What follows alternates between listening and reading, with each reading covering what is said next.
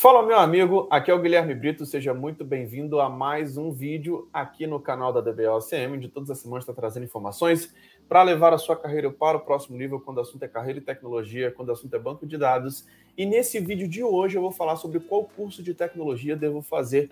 Eu vejo que é uma dúvida muito comum, muitas pessoas aqui chegam é, com essa dúvida e eu quero estar tá trazendo esse vídeo para que você consiga entender quais são as opções de cursos é, de tecnologia, de faculdade de tecnologia, de cursos bacharel, tecnólogos, fica aqui até o final desse vídeo, porque com certeza você vai conseguir ter uma visão muito mais clara do que realmente vai é, ajudar você a se colocar dentro do mercado, atingir seus objetivos profissionais dentro da área de tecnologia. Se está gostando aqui dos nossos vídeos, se inscreva no nosso canal, habilite as notificações, porque todas as semanas tem vídeos novos aqui no canal da DBOCM com o objetivo realmente de acelerar a sua carreira dentro da área de tecnologia. Então vamos lá, pessoal, sobre qual curso de tecnologia devo fazer, né? Eu vejo que esse é um tema muito comum e muitas pessoas muitas vezes têm essa dúvida de ah, cara, são muitas opções, quais faculdades eu escolho, um curso bacharel, um tecnólogo, não faço, precisa realmente de faculdade ou não. Eu quero trazendo esse tema para a gente poder realmente mostrar o quanto que é, depende do seu objetivo, tá? Se você não está dentro do mercado de tecnologia, muitas vezes pode ser interessante. Você está num nível muito iniciante, totalmente perdido, buscando o que fazer dentro da área de tecnologia, talvez possa ser muito interessante.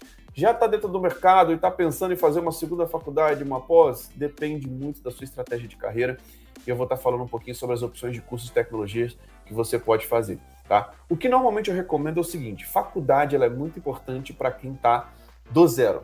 É o ideal para quem está totalmente perdido e não sabe nem o que, que é realmente, quais são as áreas, o que, que dá para fazer dentro da área de tecnologia. Então, a faculdade, é, algumas pessoas até é, sempre colocam na mesa um ou outro, né? E eu costumo dizer que quanto mais evidências e provas que você está pronto para o mercado, melhor, tá? Então, eu não costumo dizer que, cara, a faculdade não é importante. Ela pode ser importante sim para muitas pessoas. Agora, para o seu momento agora, será que faz sentido você focar só na faculdade? Você realmente colocar todas as suas esperanças, toda a sua energia na faculdade? Não necessariamente. Uma coisa que eu gosto de falar bastante é que o mercado de tecnologia precisa de especialistas. E só com a faculdade, até muitos professores de faculdade falam isso, muitos alunos chegam aqui falando, cara, o professor falou a mesma coisa que você. Só com a faculdade você não sai especialista em nada. Então, normalmente a faculdade dá uma bela introdução, te dá uma visão muito mais acadêmica, uma visão muito mais teórica do mercado, voltada, relacionada à pesquisa, do que ações práticas para o mercado de trabalho. Então, muito cuidado em simplesmente apostar todas as suas energias na faculdade. Ele vai te ajudar para você que está começando ali bem no nível iniciante, mas não é o que de fato vai te colocar como um ultra especialista com os melhores salários, tá? Pensando outra coisa, além da oferta e da demanda, é importante você pensar que a faculdade é o que a maioria dos profissionais tem, tá? E muitas vezes pode ser um requisito de uma vaga, tá? Então a gente vê que muitas empresas muitas vezes têm o requisito ali da faculdade, por isso que eu falo, é, não é só a faculdade, mas hoje tem gigantes como Google, Apple e IBM que nem exigem diplomas universitários de algumas áreas de alguns funcionários. Então, pensar que realmente o que, que vai me colocar dentro do mercado? Será que é só a faculdade? Não, é só isso.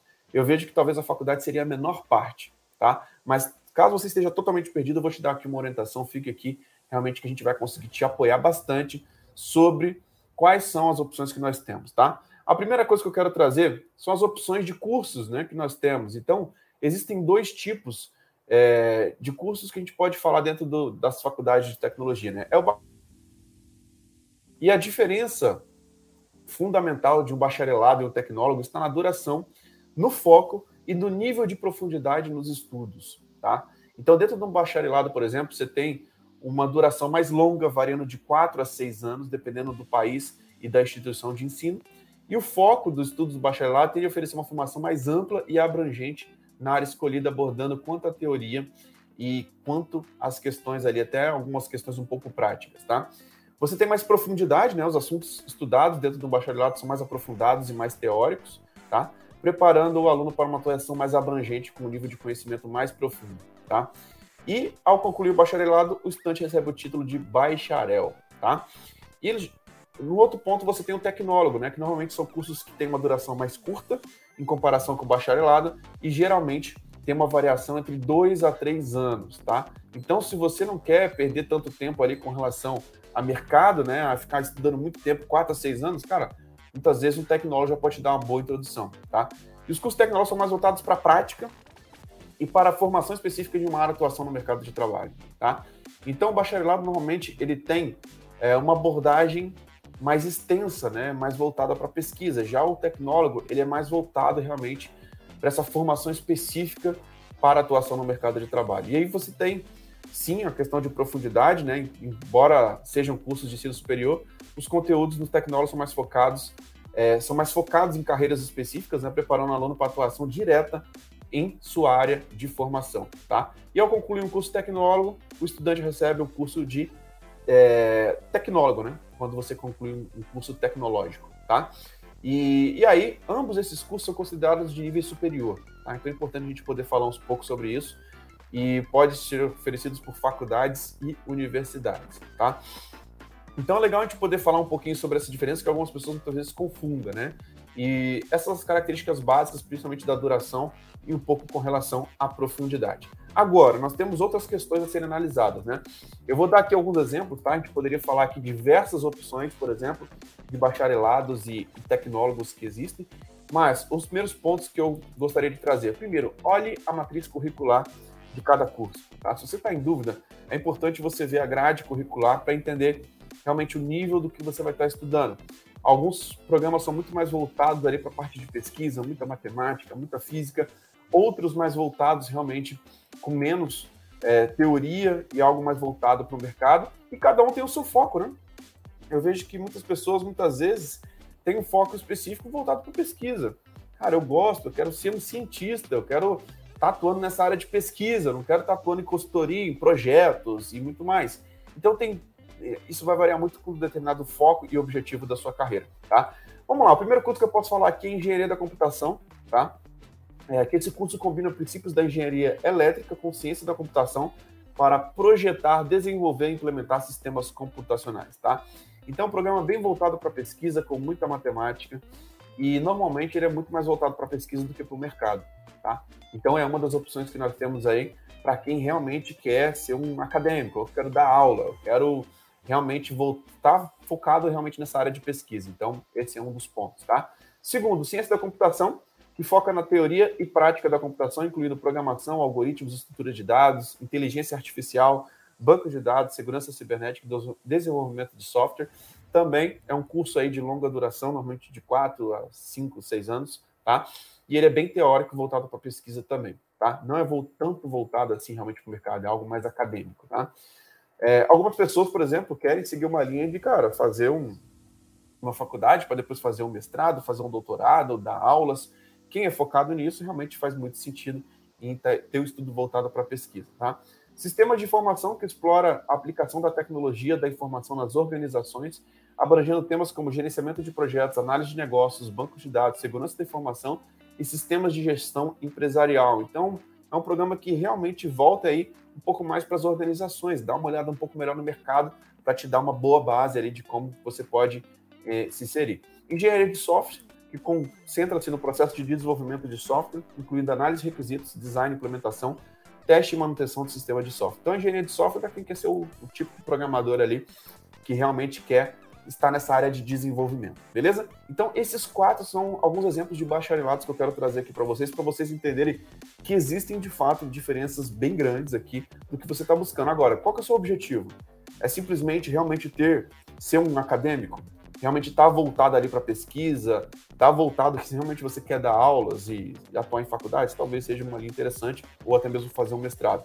Agora, você quer ir para uma linha realmente de mercado? Já tem alguns cursos que te dão esse direcionamento um pouco melhor, tá? E aí nós podemos falar também dos exemplos dos tecnólogos, tá? Que aí você tem realmente programas de curta duração, como eu falei, e que são mais voltados realmente para o, o mercado, né? Te preparar realmente mais para o mercado. Então, dificilmente você vai sair de um tecnólogo, por exemplo, com a capacidade de tirar uma certificação, de ser um, um super especialista, tá?